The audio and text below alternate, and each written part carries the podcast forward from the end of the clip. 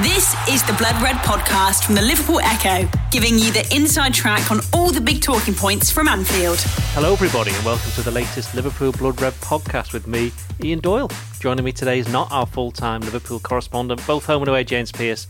He's very much still away, extremely lazy, not in any way earned break that he's got while the rest of us plough on regardless. However, I'm pleased to announce that with me I do have the tallest member of the sports desk, Paul Gorst. Hi, Paul. Hello, Ian. I also have returning, it's Dan Kay. Hi, Dan. Hello, Ian. And and a very, very special guest, a veteran of the sports desk. you don't hear him very often on this podcast, but here he is. It's the nicest man in sports journalism, Christopher Beesley. Hiya, Chris. Hello, Ian. Uh, I'm I'm very good. Thanks everybody for asking No, I I am. didn't Nobody ever bothers to ask. Sorry, Ian. What else? No, thank you. Uh, anyway, Dan, we will start with you, and I will ask you about a certain Brazilian footballer called Neymar. He has been the big story this week with comments that he's made, apparently in a poker tournament in Barcelona the other week. He was quite why it's taken this long to come out. I don't know, but Hmm. He was. he, he was. He was. This is. It's, it's international break. Yeah, Anything that that happens kind of week. minutely happens is big. Uh, he was asked about who he thinks going to win the Premier League. He said in English. He said, "Oh, Man City." Then he was asked who else would make up the top four, and I think he said United, then Chelsea, and then he pondered a bit and said Tottenham. And uh, he was then said, "What? No Liverpool then?" And he just went, "Nope, no Liverpool." To which apparently Gerard Piqué was next to him and started, you know, shaking his head and looking at him as if he was falling on the floor, having been tapped on the ankle or something. But anyway, what do you make of his comments? Bearing in mind that Neymar will be at Anfield in a few weeks with his Paris Saint-Germain side for that Champions League opener. Well, quite. Um, and I guess it just adds another little layer of intrigue to what is already a very enticing looking opening Champions League fixture for the Reds a week on Tuesday against money laden Paris Saint Germain. Uh, Neymar is entitled to his opinion. I mean, he is a footballer rather than a football pundit. You have to wonder how much attention he would be paying to uh, the Premier League. Um, I think at the end of the day, it's kind of immaterial what he says. There's, there's, going to be a, a fantastic atmosphere at Anfield for, for the particularly obviously after what happened in Kiev. I mean, so some people might, some Liverpool f- supporters might. Well, I think we've probably already seen on social media some Liverpool supporters have been slightly offended by what he said. They get very angry very easily, don't they? yeah, I, th- I mean, I do think social media and particularly Twitter can be a little Yeah. can, can give a little bit of a a false impression about as to the general mood of a fan base over over over, over whatever issue it might be. Um, I think at the coal light today, what Neymar says or does or thinks about where we're going to finish in you know in nine, eight, nine months' time at the end of the Premier League season is kind of immaterial. But if it makes a few Reds shout that a little bit louder and make Anfield a little bit more host- more hostile for for our French guests, who we will of course be extending the the Arm of friendship, entente cordiale, entente yes. cordiale, and the, the arms of brotherhood across the across La Manche, the Channel. Um, it all just spices it up a little bit further, but um, it's something and nothing really. Gorsty, what was your reaction when you saw he'd said that? Did your did you get your back up, or did you just in trademark fashion just sigh a little Oh, bit and move on? Well, you can't imagine me voodoo dolly, hadn't particularly furious to that, can you? No, I'd, I think it's just one of them. He was at a poker tournament. He was probably looking at his hand or something, wasn't he? And he wasn't interested. I think it's just one of those things that kind of gets a little bit built up. And, and us, obviously, reporting on the local team, we've kind of looked at it a little bit, haven't we? And, um, To be fair, we did just play it straight, didn't we? We just yeah, I mean, you did you did the, the story, didn't you? And I, I kind of did like a little separate piece the next day saying he's not the first person to kind of dismiss Liverpool, particularly in the Champions League. Um, you know, fair enough, as Dan says, it's it's up to him who we think should finish in the top four. But Liverpool have been in the, the top four for consecutive seasons, and they went all the way to the Champions League final last season. So if he's not aware that Liverpool are, are an amazing force, then he hasn't really been paying attention, has he? Bees, is this a case of man not paying attention, as Scorse's just said? Uh, I think the the best way for Liverpool to deal with this is, like I say, show them in the Champions League. I mean, look at what happens over what's happened over the summer.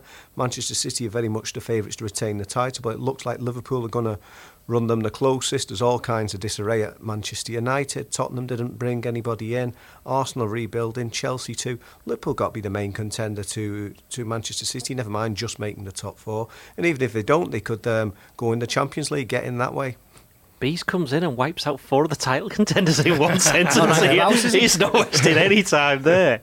I mean, it is just one of those things, isn't it? You, you see this happen all the time. It tends to be it, it's, it's probably you know what, it's always happened, but people just haven't really paid much attention to it because they've never ever been able to see the foreign presses quite as Exactly. readily uh, Yeah. as as they have done as they can do these days. And I think particularly in an in an international week when you know news and stories are a little bit thinner on the ground than what they would ordinarily be, it's just it's had a little bit more traction than probably it deserved, really. But Don't you know, say that. Don't say that. It was improved extremely Well, you- popular on the Echo website. You know, mad people yeah, we who got our clicked hits on out of it, it, yeah. haven't we? That kept us busy for two days. Uh, however, uh, I think it was was it the same day or the day before? I can't. I think it was the day before. Uh, Gorsty. Uh, it emerged that Jordan Henderson had signed Yes. a new. It turns out, well, we were led to believe, certainly we understand it's a five-year contract, which would extend his commitment to Liverpool if he goes right to the end of that contract to 12 years. Which, given thinking back to how he started his Liverpool career, it was very uncertain. He ended up playing on the right wing. I think he maybe even played on the right wing, and I think it was one of the, the finals. I Yeah, think the FA Cup final, yeah, I the think. FA yeah. Cup final, yeah.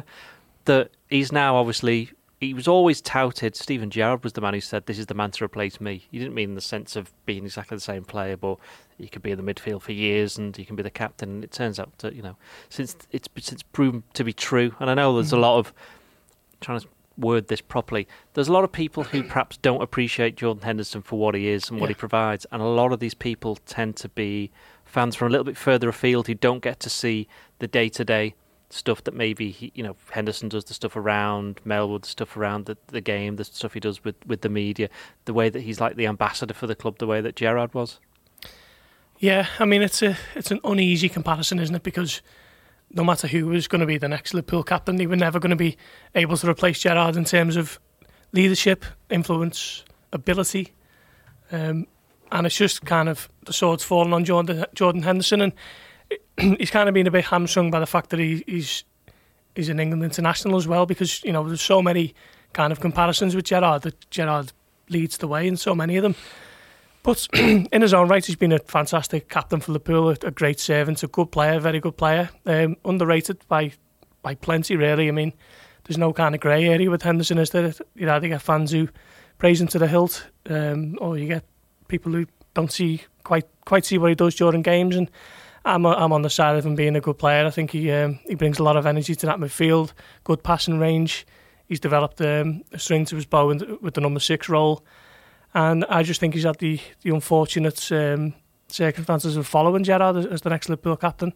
It'd be great to see him stay right through to the end of his career and, you know, we clock up, as you say, over a decade of service because he's been a really good player and I think uh, he, he's good enough to, to stay there. I mean, Bees, you saw him quite a bit earlier in his Liverpool career, a bit less in the last couple of years. But looking at it from afar, I mean, what do you make of Liverpool fans, or not, not make of Liverpool fans? It's just anybody generally who mm-hmm. says that Henderson perhaps isn't good enough for Liverpool or doesn't bring what other players bring. When yeah, I think it was was it Mickey Quinn earlier this week. He, Yeah. he was he was asked about Henderson. He said he'd get into everybody's midfield in the Premier League, with the possible exception of Man City because they've got Fernandinho. Yeah, people seem to concentrate too much on what Jordan Henderson isn't rather than what he, what he actually di- is and what he does bring to the team. Uh, we've seen this summer. I mean, I know we're going to go on and talk about um, Fabinho perhaps later on in the in the podcast, but we've seen just how difficult it is to get into that Liverpool midfield. There's great competition for places now, and uh, people similar way they've written off. Um, James Milner, um, Jordan Henderson's there. He's one of the the, the established senior players, and um, he's he's been on a consistent basis for, for a number of seasons now. What's interesting really is that it, this new deal, if he sees it through, brings him through um, to testimonial territory. and uh, we had a bit of a quip about it the other day when we heard about the contract. Said, I mean, who, who could he play for? Um, the testimonial. How about um, a Clint Dempsey's MLS All Stars? Now, now, now. naughty, naughty, naughty. uh, Dan, the, the whole Henderson thing, you know, I think Kenny Dalglish, well, not I think, I know Kenny Dalglish bought him. Brendan Rodgers, as, as uh, Bees just reminded us, tried to sell him. Uh, been in the door five minutes, but then ended up loving him so much he made him captain. Yep. Uh, and now Jurgen Klopp, who who knows a good player or two, has kept him captain, given him you know given the all clear for this new deal, and said that what did he call him? I forgot what he said. He called him something this week. Part of It's the off top- fabric, was it? Or the oh, it was something like he was. He was the. Or he epitomises it yeah, all the, the, the, the epitome of, of Liverpool Football Club. This is mm. what they're all about these days. He, he he's the. Did he say chairman or something? Like, it was something like I can't remember exactly what it was, but he's like the man. Yeah, I mean, there can't be too many players in the modern era that have divided opinion more than um, Jordan Henderson. And I've always said that, you know, in, in some people's eyes, and I know, you know, the fella I sit next to at the match, um, some people will never ever forgive him for not being Steven Gerrard. Well, it's funny you should say that because that, that basically sums it up, doesn't it? Mm. You sit Yeah. next to somebody who you appreciate him, and the guy next to you just goes, Yeah, "No, don't get him." it's I mean, in, the in the eighties, there was somebody like Ronnie Whelan, for example, was a player who was a little bit like Hugely that. underrated. Yeah. yeah. Anyway, Um, I mean, I, I think off, off Henderson's one of those kind of players when you similar to Whelan, similar to many kind of underrated players in the past. You often only really notice their value when they're not there. I always think back to you know, that run in 2014 and that moment when he got sent off against Man City. Victor Moses. and even though, well, it's heavy touch on that, yeah. And um, you just felt at that moment, it's, even if it was a you know an unforgettable day, an incredible atmosphere, an incredible moment when we got that game over the line. There was always that nagging fear and the doubt in the back of your mind: is that going to prove costly? And you know, like, like you said, though, there's there's various people around the game of football who have rated him and rated him for a long time. You know, it important to remember played a big role in um, England's World Cup run to the semi-finals this year. So I have to say, I- I'd be surprised if he sees out this five years on his contract because I, th- you know, but I, I do think it makes entire sense to get him get him signed up as a statement of intent to the lads, to the, to the rest of the squad, to the rest of the support base that. He he still has a key role to play for Liverpool over the next couple of years. I'd like I, I want to just read out. Obviously, it- I've, I've just remembered, by the way. I've just say remembered. I've just checked. It was General. Klopp called him his gen- General. Well, you know, he is he is a midfield general, you know, Hmm. without, without lapsing into hackneyed cliche. Um, but it, it, obviously, when the news broke on Wednesday, there was a, a divergence of opinion across social media. But one, one I thought was particularly uh, illuminating and in many ways indicative of kind of like how opinions on players like Henderson become so kind of like distorted through the prism of social media. So somebody contacted our, our good friend and colleague, Mr. Christian Walsh, who is no, who is so no longer with us. Of course he is. Sorry, Christian. not, not, not training you there. He's having a day off. Hope you're having a nice day off, Chris. I didn't mean to kill you off there. Sorry, pal. someone con- someone replied to his tweet, which basically just said thoroughly deserved new uh, new long term deal for the skipper. The Liverpool Echo has written 152 articles since January about Henderson to make him look good, so of course he'll get a new contract. And I thought Christian Christian's reply was superb and you know, to use was it was it two words second one off? no, no, as if Christian would be so unprofessional. No, it was So- as the so as the kids say today. It was very on point. Uh, and he replied literally saying, no, this had better be good now. This, uh, well, I think it good. is. I. I, think you'll like it, Ian. Um, Christian said, "Yes, Liverpool Football Club have made a multi-million pound decision based on the local newspaper." Which is repeatedly, uh, then he uh, little Yeah. parenthesis, which is repeatedly told it, it is worthless and irrelevant, just because we've written articles about him. And I think that shows how kind of sometimes people are so married and welded to their own opinions that they Yeah. have to stick to it no matter Mm. what evidence is actually there in front of them. So, you know, I like the fact that someone's. I don't know whether that's uh, exaggeration and hyperbole or whether they've gone back and counted. Oh, I, th- I, I reckon they've gone onto the Echo website, typed in Henderson, And just gone uh, through the Jordan Henderson, pages. and got, gone Yeah. through how many hits. Surprising. Yeah, yeah. Jordan, To be fair, Jordan I'm quite keen to do that now. Actually. Let's not forget, since he's been a Liverpool player, he's uh, won the League Cup. He's got to an FA Cup final, a Europa League final, a uh, another League Cup final, and uh, a Champions League final. And he's been a key member of, of the teams that have done that. Now, okay, Liverpool haven't got over the line in, in virtually all of them games, but you know you've got to be a, a player to be a, a, a leading player in a team that goes that far, that regularly. Well, he's also got, as was mentioned, a World Cup semi-final Yeah, as well, yeah, which when, when he went off, England was still very much in the game. one other point I'd like to make about Henderson as well. He seems he's one of those kind of players. Uh, remember Eric Cantona's famous description of Didier Deschamps years ago as a water hmm. carrier, hmm. and you know he's never going to have the dynamism, the verve to, to to his game that Steven Gerrard had. But I do think, and I, this is hopefully going to be what we'll see as this season develops, as Liverpool's midfield becomes better and and the likes of Keita and Fabinho and others, I, as, as, as Liverpool's midfield improves, I think there'll be less pressure on Henderson to deliver the kind of creative stuff that isn't really. You know, he, listen, he scored some fantastic goals over the years. I and think, I think I was going to say, I think he's But I think- slightly slightly underrated in that sense because the last season and part of the season before that, he's been playing in that defensive midfield role, so he's not been able to get up and get the numbers that perhaps he's had in the last seasons before that. Yeah, I- I, just think as Liverpool mid as Liverpool's midfield starts the fire on more cylinders as we're hoping it will, as we're hoping it will as the season goes on, I think that will suit Henderson. That and and I think I think he will. I, you know, I hope he will flourish. Now, Chris, as uh, as Dan has just kind of pointed out, there'll be a lot of people now who will be listening to this and they'll literally be throwing stuff at whatever mobile device or radio that they're listening to it on. However, I'm going to put this one to you. Mm-hmm. If Jordan Henderson was any nationality other than English, would he be getting the same amount of criticism? I don't think it makes any difference whatsoever. But it's, um, so the only thing you could say about him being English is what the point that Paul made, and that yet it's yet another um, barometer to Steven Gerrard that it, that you can compare him to. But I, I don't see how it makes any difference. I know uh, in, in some ways almost the local fans can almost be more critical of, of a local player just because they want them to do well. I know he's not local in that respect, he's from the northeast, but we see that sometimes with the, the Scouse lads under pressure from the home crowd. But I think the fact that he's English doesn't really count for or against him in a, in a multinational Liverpool team, personally. I wonder if, if he was called, you know, Hendersinho or whether people you might get a little bit Well, more what, of an easy what's your. Brazilian name, Paul? Oh, Uh, you know what it is. Paulinho, you know yeah. what it is, yeah? Paulinho. Yeah. What would yours be? Uh, Mine's rubbish. That's like doilinho. It's it's. Wasn't like- it's it was one of those, like, little L- internet LK things you can do, Yeah, yeah, yeah. You can't do it anymore. yeah. We, we Well, tried to do it before the World Cup. Danilo or something like that. Enio actually means little, and my dad, my dad is also called Paul, so I'm little Paul, so I'm Paulinho. God, that was full mushy down. Yeah. I think I was Similar height. Beeslau. Beeslow, Beeslow. That's Beeslow, I like I. I reckon he actually did play for did play for Brazil at some point. Beeslow.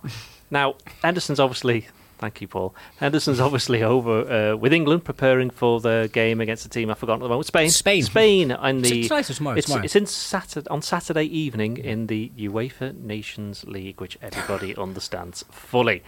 Uh, however, one player who had to pull out is Adam Lallana. Dan. Now, he, as we know, we've done this to death. He's got injured an awful lot over the past year. Yeah. Missed a lot last season. He then got himself back fit. He's been on the bench. I think he came on in one game already this season. I think it was Crystal Palace away, Palace, was it? Palace yeah. away, yeah.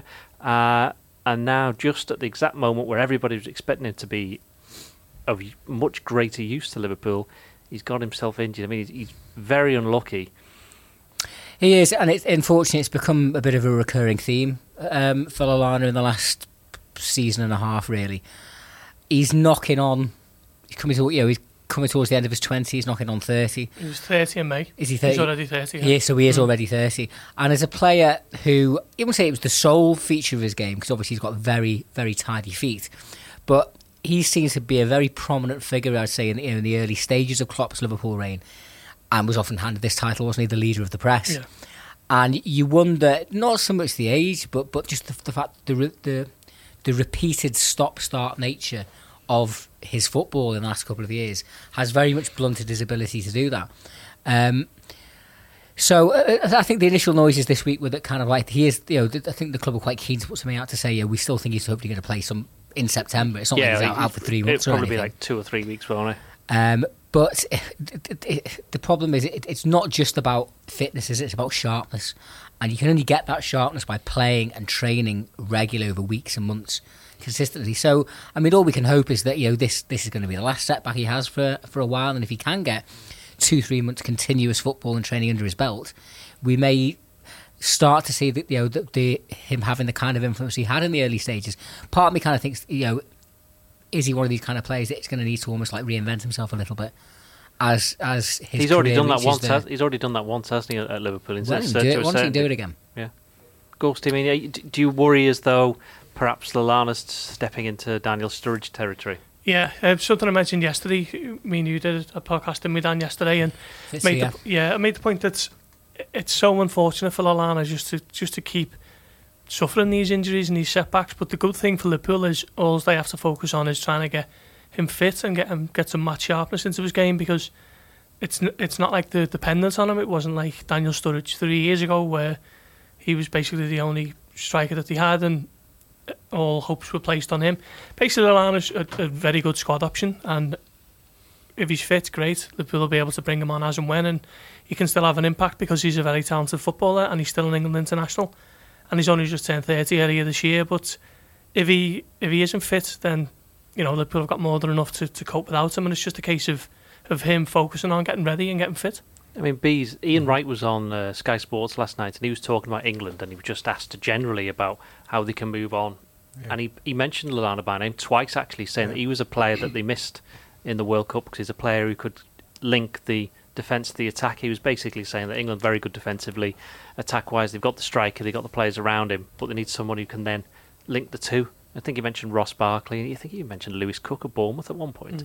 But he said Lallana was the one who, going into the World Cup, if he hadn't got that injury, he'd have definitely been playing. And he's somebody who he still thinks, you know, he's only 30, he can still still do that job.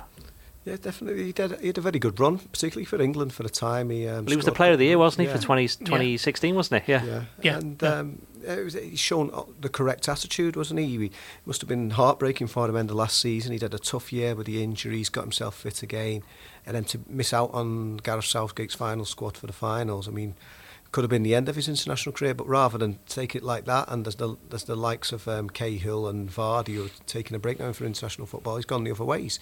I really want to be part of this. This would be an important time for me to get some um, some minutes because he's like we said he's featured only for about three minutes for Liverpool this season in the Premier League.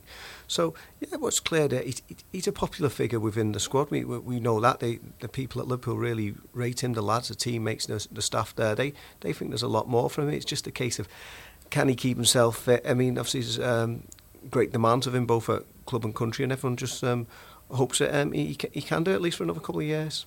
The Blood Red Podcast from the Liverpool Echo. The Blood Red Podcast from the Liverpool Echo.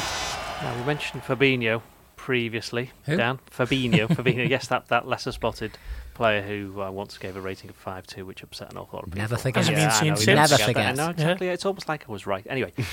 Um, anyway, he is in line to play for Brazil. We're recording this, by the way, on Friday lunchtime, and he's in line to play for Brazil overnight uh, against is it USA. USA, yeah. USA, but at right back. And we've we did mention earlier this week about whether or not that may be, be a problem. But he's actually spoken now, and he's spoken that he, fair to say, he's not massively worried that he's not been playing for Liverpool, but obviously he's keen to, to get involved.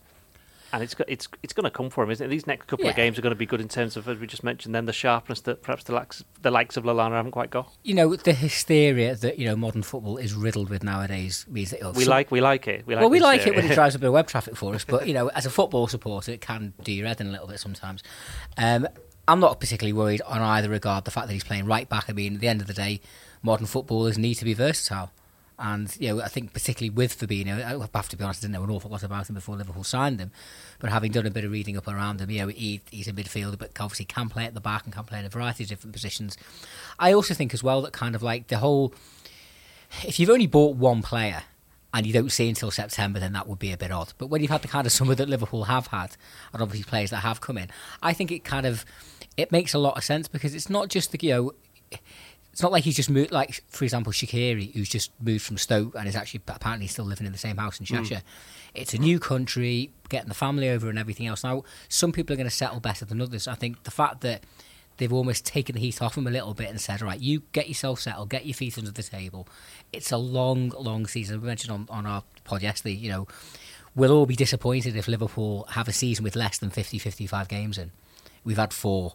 You know what I mean? It's a long, long season. And particularly this, you know, these next couple of spells between the international breaks going into Christmas are jam packed with games with Europe, Champions League. I think by the time we kind of you know, the next international break comes around in four weeks' time, in the, at the start of October, I think we'll be talking and thinking about Fabinho in a, in a much different way.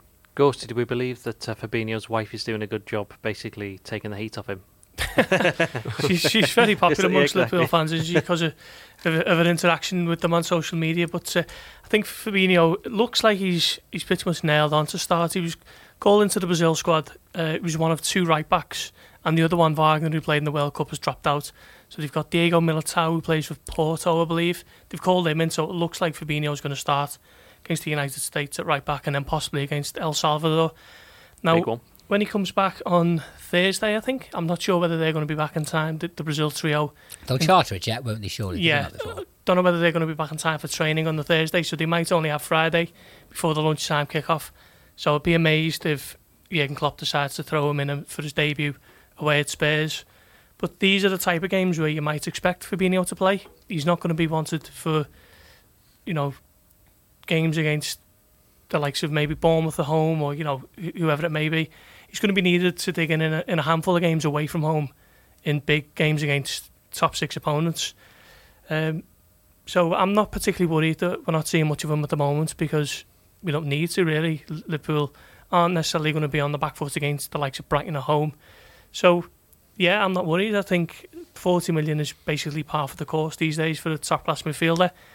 Um, it's not like, as Dan says, he's the only signing and you're worried because you're wondering why we aren't seeing him. There's a clear clear structure behind it all, and I think sooner or later he'll get his debut and it'll come at some point in, in these these this next month or so. Is this just a matter of Liverpool going back to the old days whereby they would take time, blooding these players, letting them have a couple of weeks or months, just watching on and seeing the way that they have to play? Because, okay, in the old days it would have been perhaps because they were a winning team and they didn't want to change it too much and you had to get used to that winning mentality. Now it's more to do with Jurgen Klopp's style of play and how somebody can fit into that because, you know, it can take a bit of time to, to do certainly in the midfield. Yeah.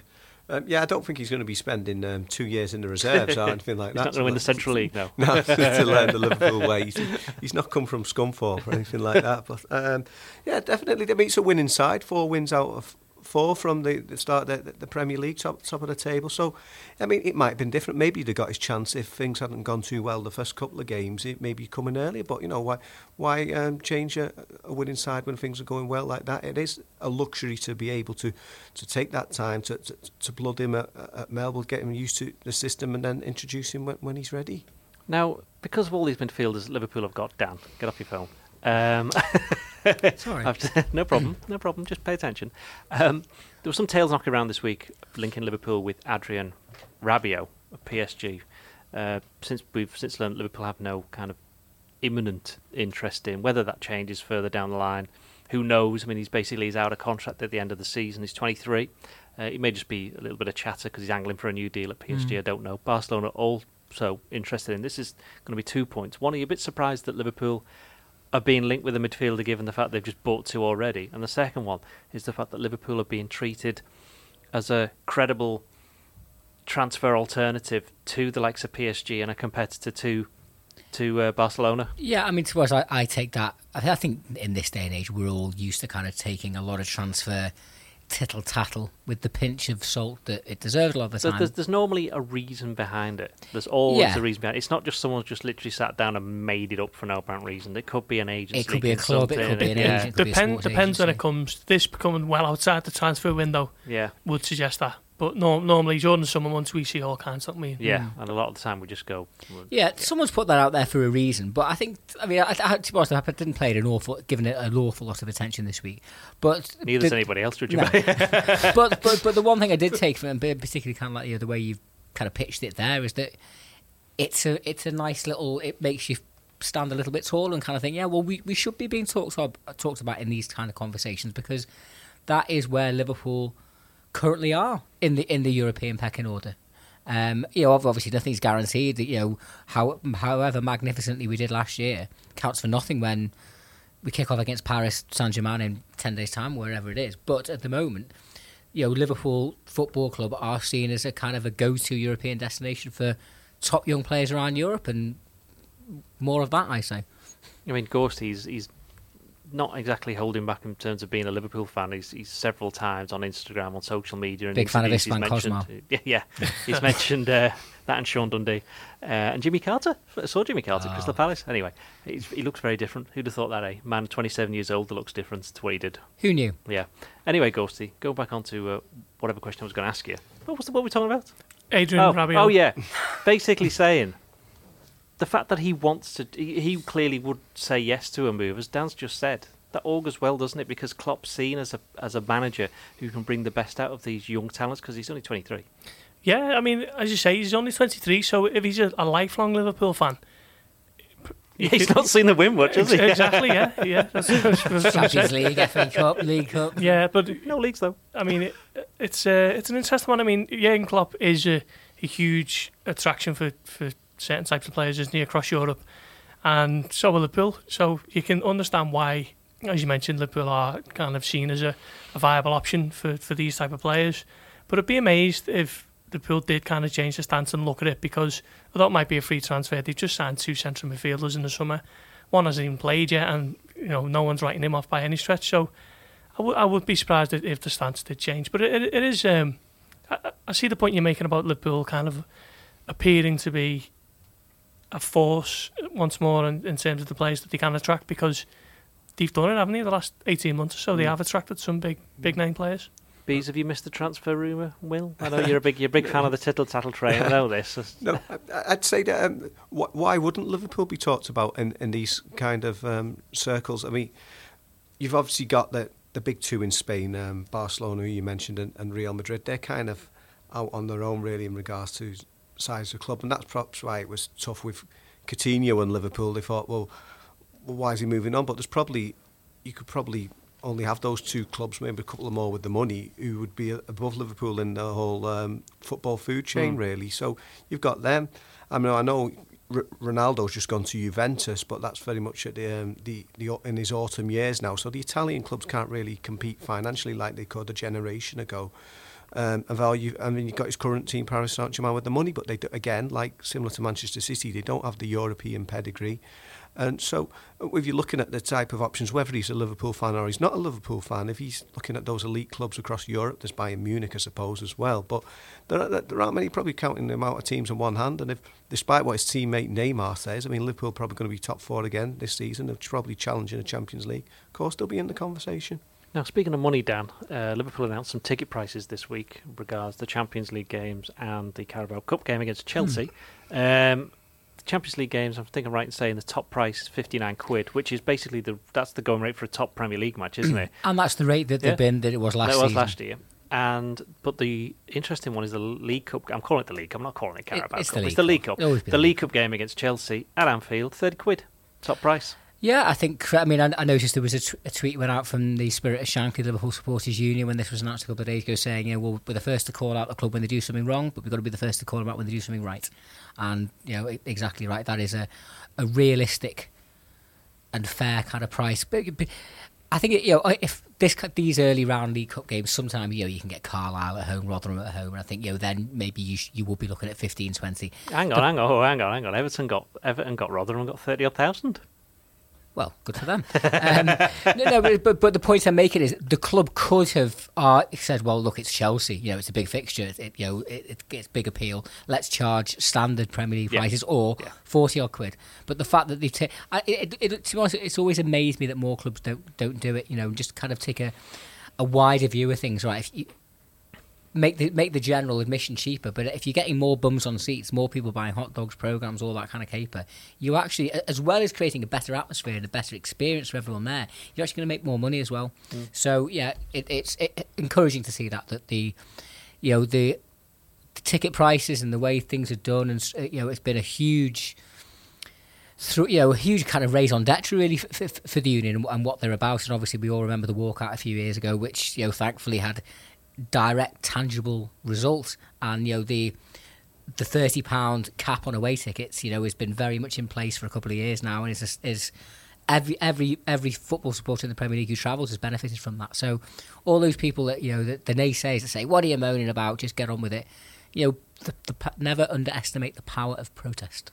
Well, Gorsty, there you go. Got political there. Yeah. I mean, what's your take on the on the ticket prices? Well, as Dan says, I think the the thirty pound cap has been, uh, you know, fantastic. It's it's great for uh, fans who are travelling the length and breadth of the country to see, to see the teams play, and they're not having to fork out upwards of 50, 55 pound. It's just going to be thirty pound wherever they're going. And um, yeah, as Dan says, Spirit of Shankly said they'll call out Liverpool when they, they get something wrong, so call them out when they get something right. And, and I think this is um, this is something they have gotten right. I think thirty pound. Is, is that going to be the most expensive ticket? Is it? For, I think thirty pounds is the most expensive. I think there's a lot of ten quid tickets as well, isn't it? They go Yeah. down to a tenner. similar kind of thing. You know, they got the they got the uh, the map of the stadium depending on what part. I mean, my as it happens, my season ticket in the Upper Kemlyn is, is the is the dearest part of it. But yeah, I, th- I In think the worst, sorry. The Upper Kemlyn, it'll always be the Kemlyn to me. And, You're up two stand names behind there. That's the problem with the mil- That's the problem with the League Cup, isn't it? We could do- um, but I, I think some, you know, put- I would imagine. I think the Kop's about eighteen or twenty, is it? I think so. Yeah. Not, not, yeah. not too much more of that. So, um, you know, as the rounds go on, yeah, I, I would like it's certainly it's, it's, it, until if we get to kind of like the quarters or the semis. No matter who we get, if obviously depending on getting through and getting home draws, but I would like to see them stick to that. Hmm.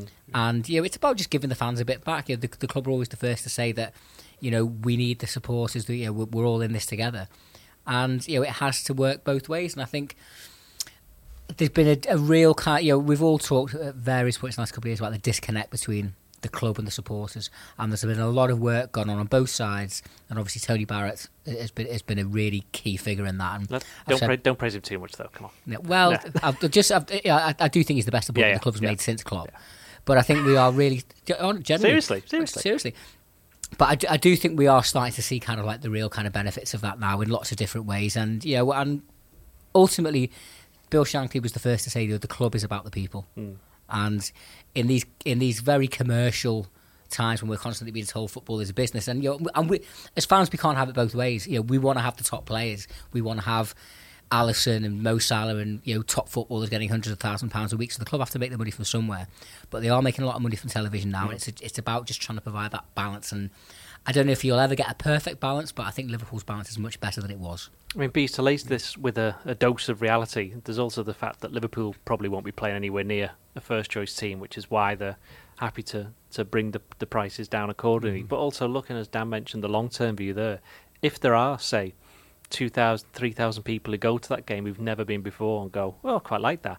And then they decide, I want to go again next time. And then that builds like a new fan base because the the worry for not Liverpool, but it's almost all of the um, all of the clubs, certainly Premier League clubs, is that the fan base, the average age is getting older, and it's becoming a little bit too expensive for maybe some of the younger ones to, to start watching. Now they get to a certain age, like it's, it's the adult and child ticket, isn't it? Where when that suddenly goes, the jump from that to full price ticket is in, is But there's only ever a handful of them anyway. Yeah, that's true. Yeah, so it's getting that new fan base and giving them an opportunity, and and also Liverpool probably could do with winning something as well, couldn't they? Yeah, um, um, yeah. There's uh, actually some, some some great policies from the club. To be fair, I managed to see that um, firsthand uh, a few weeks back. Start the summer, I went to a Red Neighbours event up at Anfield with um, Andy Robertson was there, and um, they had a, a, a draw, like a Champions League style draw, where all local school children would be allotted certain fixtures for the, for the season. And uh, How long did that go on for?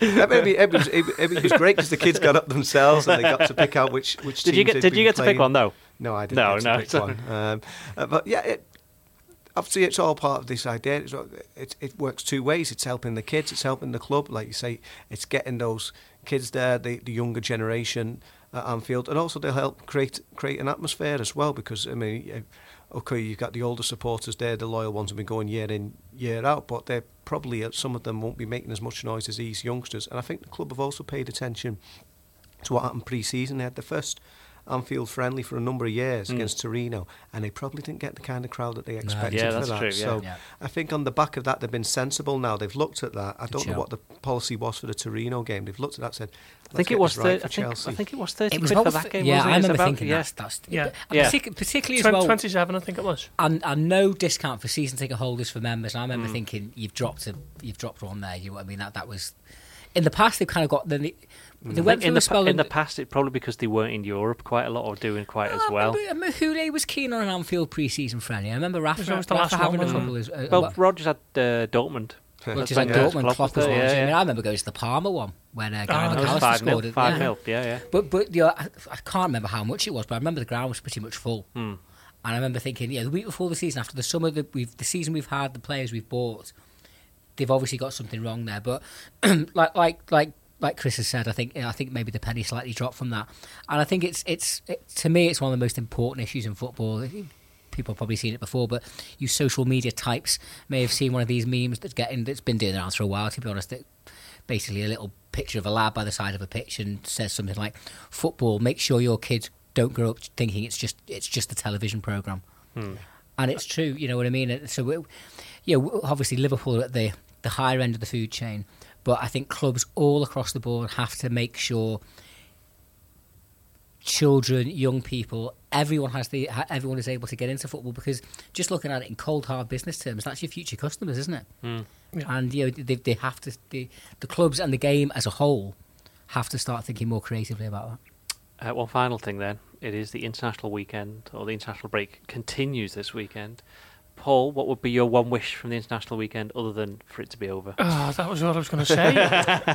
um, no injuries. Yes, no there it is. injuries There's the other thing, No one. yeah. I don't want anyone coming back being out for three weeks, four weeks. Um, I'm not bothered how any of them get on. I'll be honest. Um, I just want them to come back unhurt. Bees, we had uh, Connor Dunn was in here on uh, Really? on Monday, and he ended it with uh, shouting out "Come on England" really loudly, which we cut off the end, fun enough to for his own safety. Although we've now dropped him directly straight back in it again. However, he, he's he's very much pro England. Are you? He's from Kent. It should be. Are you? Yeah. He's not. He's what? Yeah, but what, what is it? The Isle of Sheppey. Is it? Yeah, it is. He's, He's not- he's- he's not even He's a he's not even proper. mainland. He's not He's even mainland England. Yeah.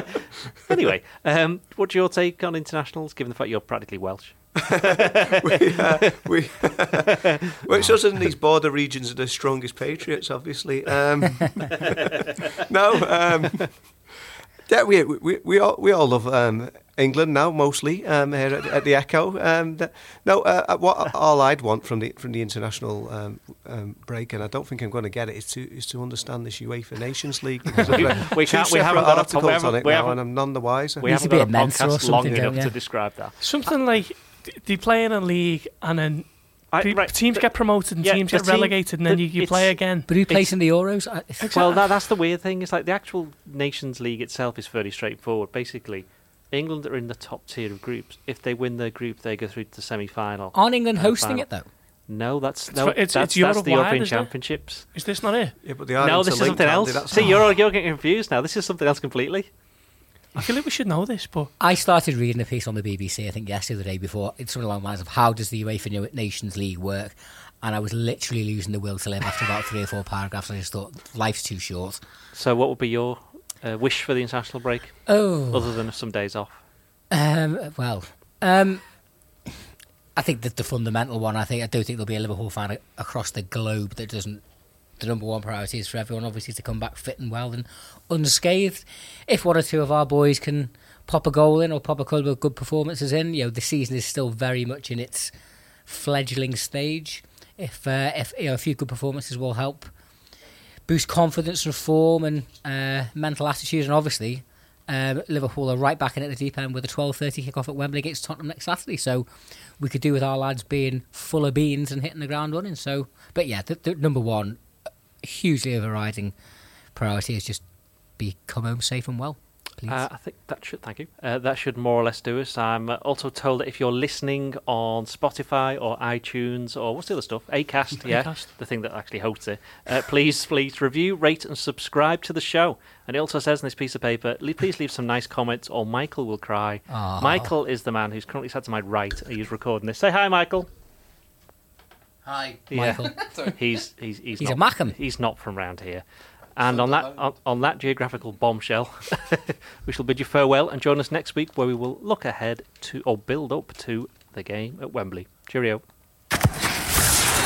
You've been listening to the Blood Red podcast from the Liverpool Echo.